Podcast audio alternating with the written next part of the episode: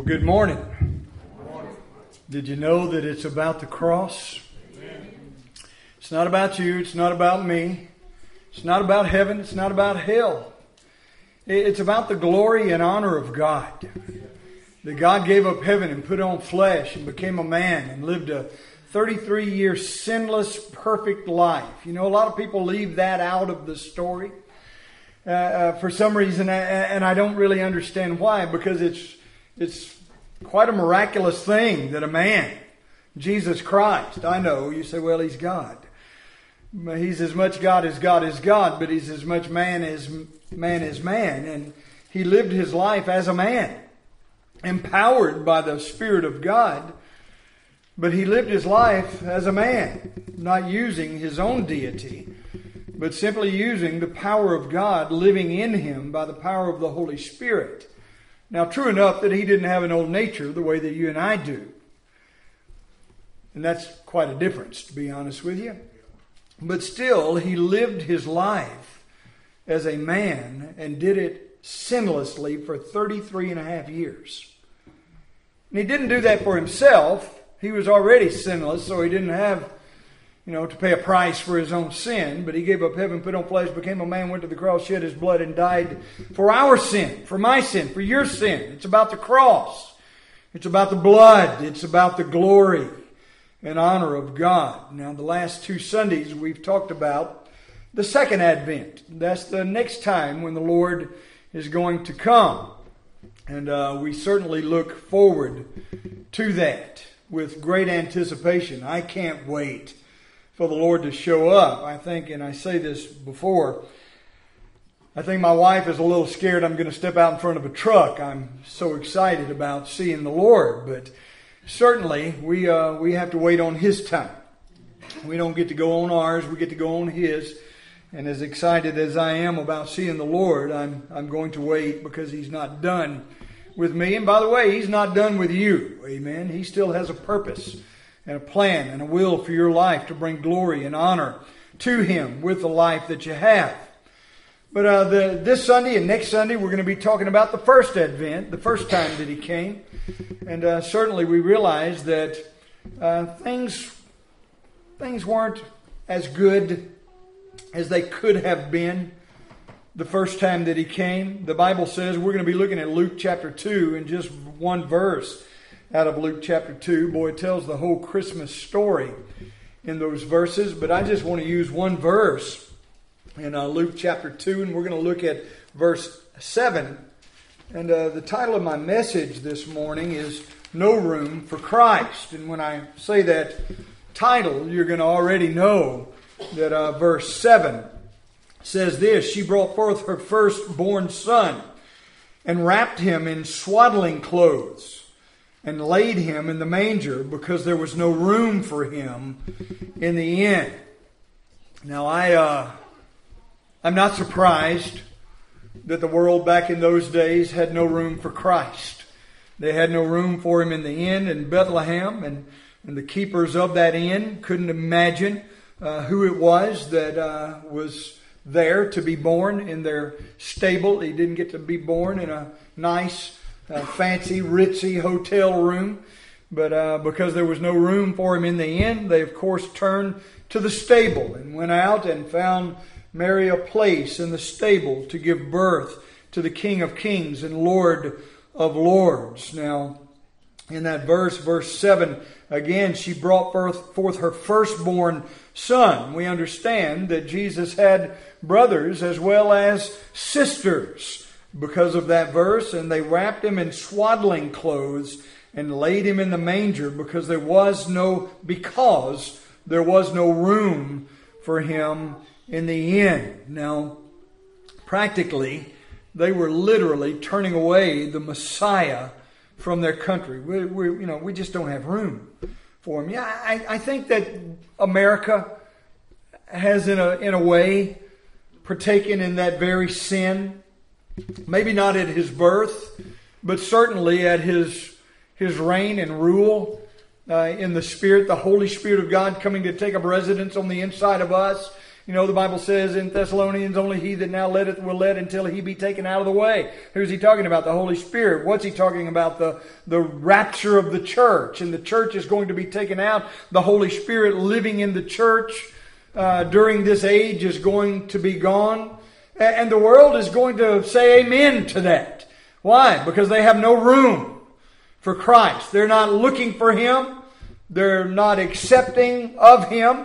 And certainly they're not accepting of us as the children of God. And us, like they, at this time, are turning away Christ and Christianity and the Bible, the Word of God, the Savior, if you will, uh, of the world.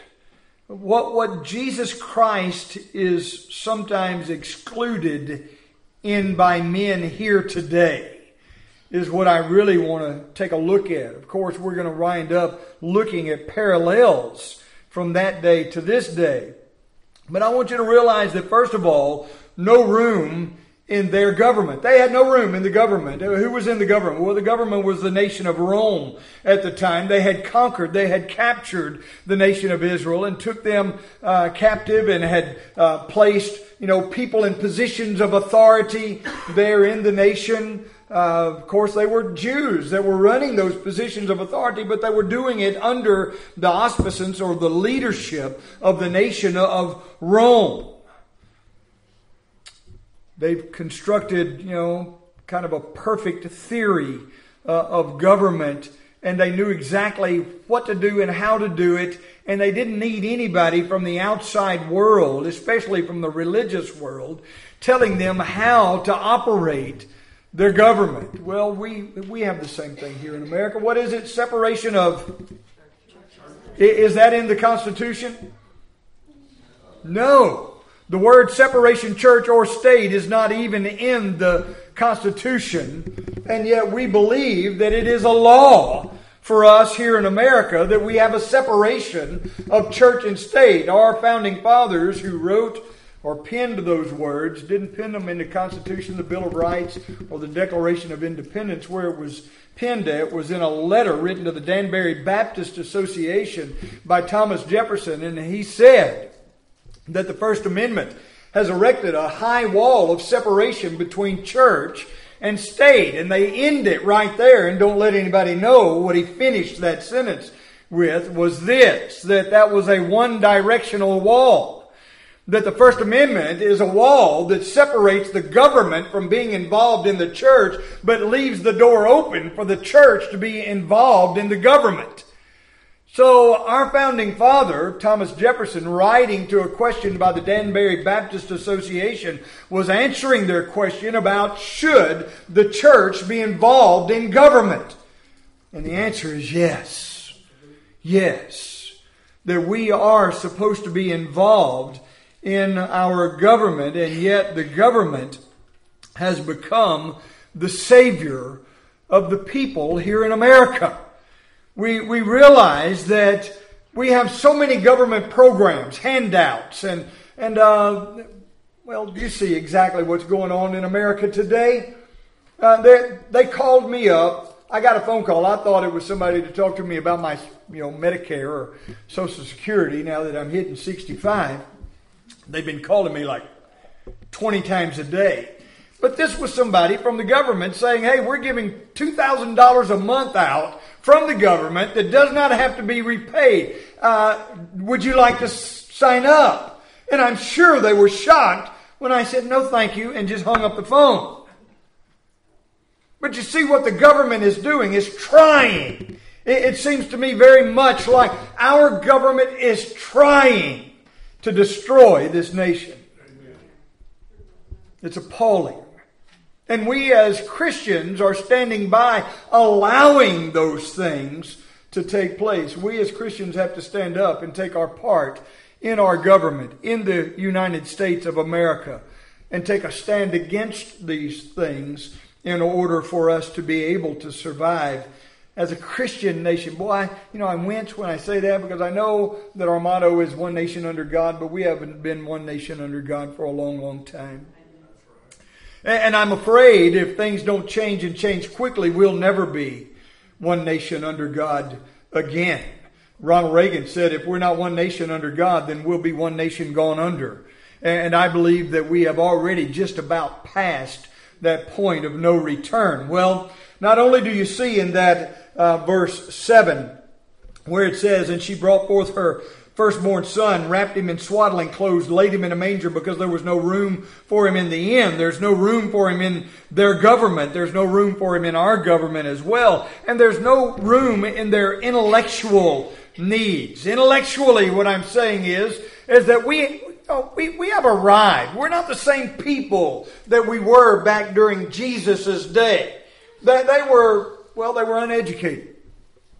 You have Peter like you have people like Peter and, and the fishermen and, and all of those uneducated uh, Jews of the day. They had been educated only in the uh, religion of Judaism.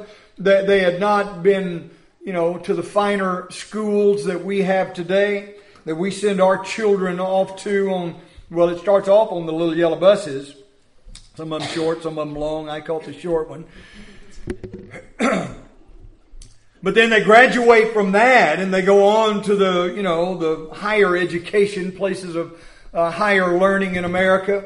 And we've got such uh, brilliant theologians and teachers and professors in our in our uh, schools of higher education today that, that they teach our children from grade school all the way up through college. They teach our children that you believe in God?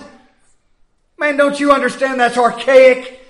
That, that we understand that there's no such thing as a, as a young earth. 6,000 years? You think this earth has only been here for 6,000? We have evidence and fossils and things that, that say this, this earth and this universe is somewhere around 13 and a half billion years old. And it's just absolutely uneducated people who are still holding on to believing that the Bible is the truth of the Word of God.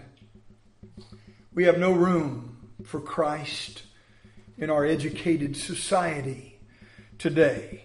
We have walked away from that years ago. Jesus doesn't fit into their scientific test tube.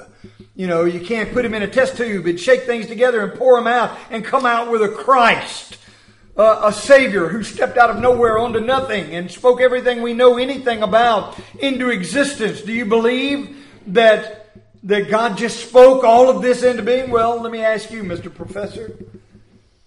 Where do you believe that life came from? Oh, non living matter. Is that correct? You believe that life came from non living matter? That's the most unscientific thing that anybody can possibly say on the earth. Oh, you believe that 13 and a half billion years ago that there was a big bang, there was an explosion, that all of the matter of earth and the universe, all of the suns, all of the stars, all of the galaxies out there were all condensed into one little pinhead sized piece of matter that was so dense that if you dropped it on the floor, it would fall all the way through the earth in a matter of seconds because of the density and the weight of it. You believe that that pinhead of matter exploded and the white hot explosion blew all of this in so many different directions that the universe is still expanding as we know it now. And that in that explosion, all of the principles of life, all of the protons and neurons and, and all of the building blocks of life somehow came together and formed a speck of life that you can't even hardly see with a microscope. And over billions of years, it primordial sludge, it climbed out of the sludge and grew legs and grew tails and climbed a tree and went to college and got its PhD. That's that, that's what you believe. May I say that it takes a pinhead to believe. I don't have that much faith. I, I can't believe that I would much rather, I can actually even justify my faith and my belief that God stepped out of nowhere onto nothing and spoke everything that we know anything about into existence and by the breath of His Word, something came from not nothing. Something came from somebody. Life begats life. Life does not come from non living matter. And an explosion doesn't cause all of the matter of the universe that was in a pinhead size to be exploded across the universe. Well, there's no room in our government for him, there's no room in our intellectual establishments, not then, not now. There was no room in their spiritual needs. Those people believed that they had the true and living God. And by the way, let me agree with them, all right? Because I believe that Judaism was, and I reiterate, was the true religion of the world of that day. That they actually did worship the true and living God. His name was Jehovah. His name still is Jehovah. He's the same God today, yesterday, and forever. There's no shadow of turning in him. The only problem with Judaism today is that God has come out of the old and into the new when the nation of Israel rejected the Messiah and stopped doing what it was that God had called them to do. They were, they were knowledgeable about the Word of God. The Old Testament. You talk to a Jew today, and I'm talking about uh, a fundamental Jew, Hasidic Jew of the day with the little curls and the hat and they go to the Wailing Wall and they weep and they cry and they're still worshiping the God of the Old Testament under Old Testament standards and regulations. Those Jews, when you talk to them about the New Testament, they will look at you with fire in their eye because they do not believe in a New Testament. They don't understand what it is that you're talking about. There is only one Testament. It's the Old Testament. It is the law of Moses. It's the Talmud. And outside of that, there is no God. And they know all of the scriptures of the Old Testament that were teaching about the coming of the Messiah. But when God sent his son in the form of human flesh, they missed him. They missed him. They said, We'll not have this man to rule over us. And they cried out one day, Hosanna, Hosanna to the King. And they were laying palm branches on the ground and ushering him in. And the very next day, the same people were crying out, Crucify. Crucify him. And they did. They killed him because they had no room for him in their religion. They had no sense of their own sin. And many people today have no sense of their own sin. There's no, no room in religion for Christ today. We look at the we look at the Bible as a book of well, there are options. Not a book of laws, not a book of commandments, not a book of violation of the Word of God. And when we violate the law, the commandments, the Word of God, that is sin. Eh, but we, we've, we've evolved, you see. We believe in, in microevolution. We don't believe that, that human beings came from birds, you know, and, and, that all of these great big huge leaps of evolution, but we do believe in microevolution in that we have evolved mentally, spiritually, intellectually, all of these different ways. And, and now we're living in a different time than they lived in back then. So now all of this book that was written back then that applied to those people does not really apply to us people because we have grown and evolved to a degree that that's no longer applicable to our lives. But I'm afraid that when we stand before either, hopefully, the Bema seat of Christ, which is the judgment seat, where we'll stand as Christians and be judged not according to our faith and whether we're lost or saved, but according to the life that we live for His glory and His honor that when we stand before Him, there will be wailing and gnashing of teeth. Oh, wait a minute. It's going to be during the judgment. That's going to be after the tribulation. We're going to all be in heaven. There's no, there's no crying, no mourning, no weeping uh, in heaven. So no, we won't be sorry for the life we live. Oh, yes, you will we will receive rewards according to that which we have done, whether it be good or evil, the Bible says. And yes, sir, just as Peter looked up into the face of Jesus Christ hanging on the cross when he had just got through denying the Lord the third time by the, when the rooster crowed, and he wept. My friend, do you think we're going to look Jesus in the face and realize the sin in our lives that we were unrepentant of and not weep? We may not weep here. We may not weep now. We may not have room for Christ in our spiritual needs in this life. But my friend, when we stand before Him, we will fall at His feet as a dead man. They paint pictures of young women running to Christ and throwing themselves and wrapping their arms and even their legs around Him with this joyful smile on their face. I'm telling you that when you see Him, you'll fall at His feet as a dead man. And you will worship Him for who He is the lion of the tribe of Judah, not the babe of Bethlehem, not the meek and lowly, humble Galilean, but you will worship him as God when we see him. They had no sense of their sin. Many have no sense of their sin today, and therefore, because, you know, what is the word therefore, therefore? Because they had no appreciation or sense of their own sin.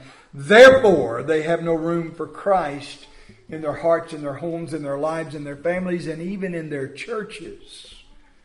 Because they, well, sin in others, this we see, but thank the Lord, there's none in me. We, we, we don't have sin here in our church, do we?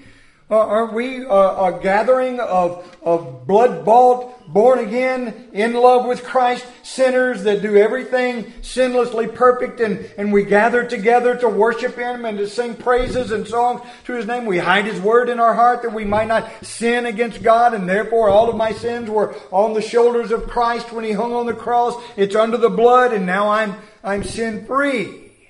Romans chapter 8. Verse 1 There is therefore now no condemnation to them that are in Christ Jesus, who walk not after the flesh, but after the Spirit. And yes, I'm walking after the Spirit, and therefore I have nothing to be ashamed or convicted of. My friend, if we say we have no sin, we lie and do not the truth, is what the Bible says in 1 John. Well, we have no room, or they have no room for him in their government, none for him in their intellectual needs, none for him in the heart of their life as well. You look again at uh, that, it says that when they came to the end, they sent them away because they had no room for Jesus, not governmentally, not intellectually, not spiritually, and certainly not in our heart. Why?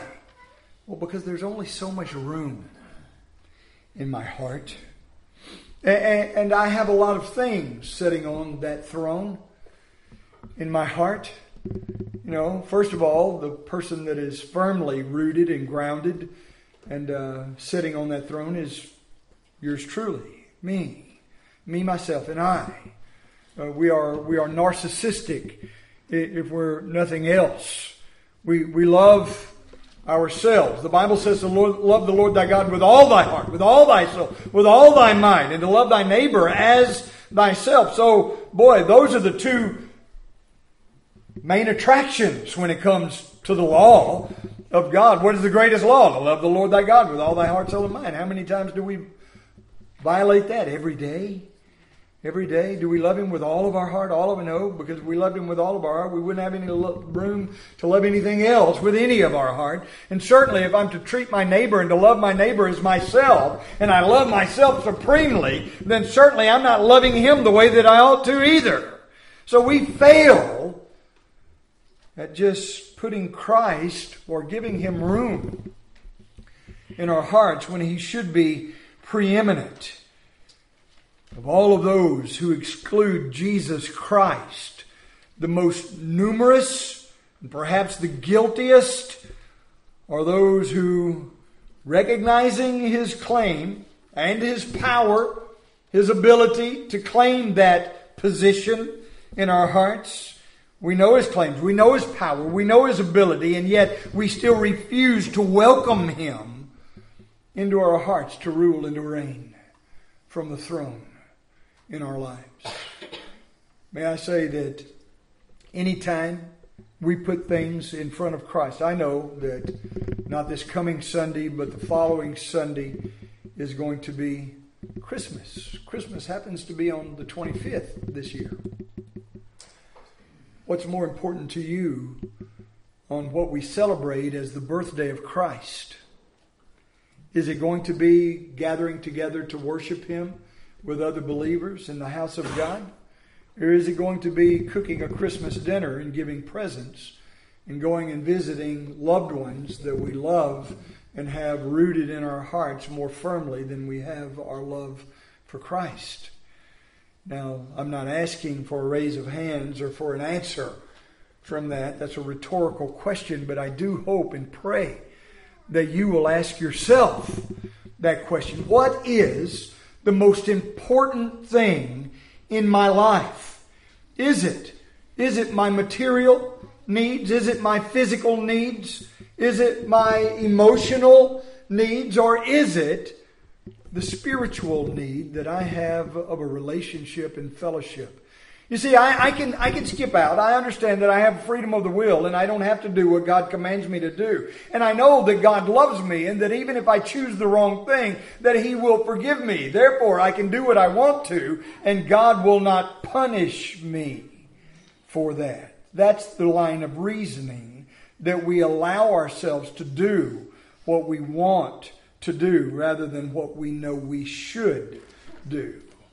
And yet we don't understand that a lot of the consequences of our actions are rolled up into the circumstances of life. And we look at the things that are going wrong in our homes, in our lives, in our families, in our business, in our finances, and all of the things that are going wrong in our lives. And we think, well, those are just circumstantial things. Those happen to everybody. Yes, but we're not just anybody.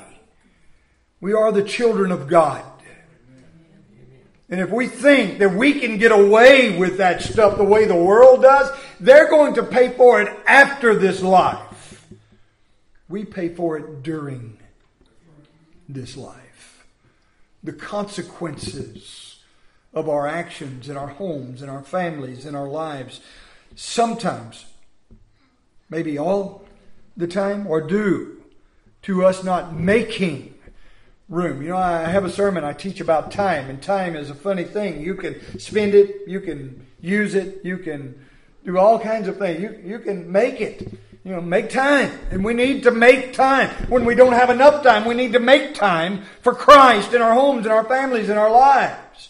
But one thing you cannot do with time is get it back once it's spent, once it's gone. It's gone. It's like the bullet that leaves the barrel. It's like the arrow that leaves the bow. Once it's flown, there is no reaching out and grabbing it and bringing it back. Oh, you can pick up and start doing better next time, but this time was spent foolishly. And there's a price to pay, there's a cost for those things in our life. Well, lastly, no room in Christmas itself. Isn't that a shame? You know, I, I used to, Christmas used to be one of my favorite holidays. It has become so materialized now, isn't it?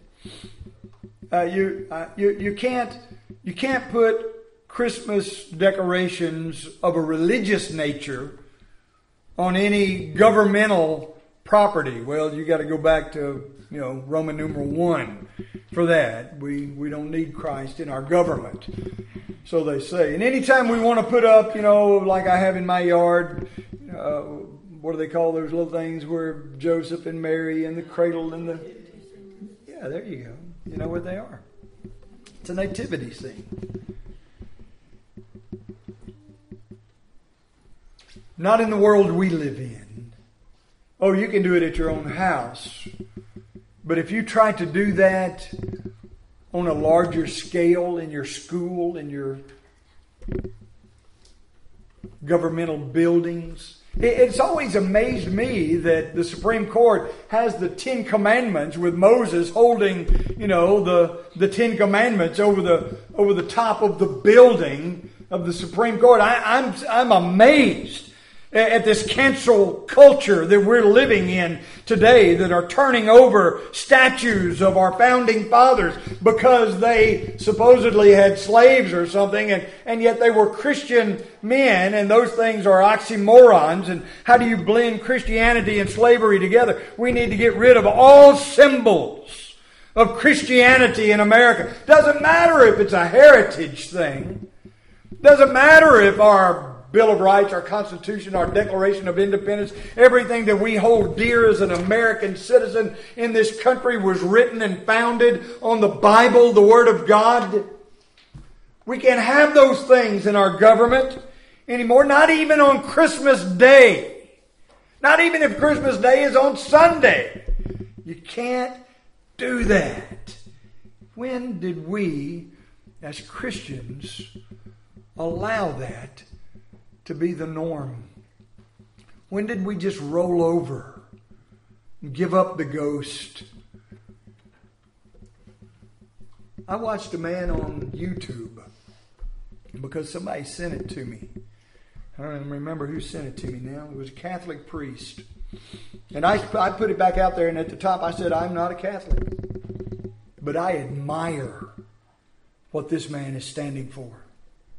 You go to my YouTube page and you, you look at it. You listen to what this, this Catholic priest has to say about the President of the United States, who, by the way, is a Catholic. And he says, How did our church, the Catholic church, how did we allow, how did we vote this man in to office? And to say that he is a representative of what it is that we believe. May I say that I'm ashamed that I'm admiring a Catholic for doing what we as Baptists should be doing individually. Every one of us should be appalled at what's going on in our nation that we have no room. Less and less and less as the days go by, as the years go by, as time passes. We have less and less and less room for Christ in our nation. Would to God that the Republican Party, who had a man that actually put people on the, on the thrones of the Supreme Court that did something about overturning Roe versus Wade. That now that that is, that is against the law instead of law. And he served one term and we didn't vote him back into office when all of the things that he did. Oh, I know. Well, he's, he's a rogue. He, he's uncouth. He's not like us. We didn't like him. We didn't like his character.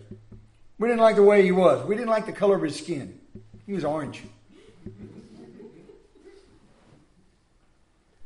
I don't care if he was pink and purple with polka dots. He was a man that God put on that throne. I wasn't voting for a preacher, I was voting for a president. And he put him on a throne to do something in this nation that now we look back at and say, Boy, I wish we would have that some more. I'd like to have that again. And I'm wondering if it's just too late because we failed the test. We allowed them to take that away from us again, and we're losing more and more ground.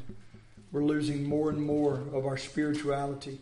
We're losing more and more of our Christianity every year that goes by. No room for Christ Himself. May I say, don't exclude Christ this Christmas. It's okay to have a Christmas tree.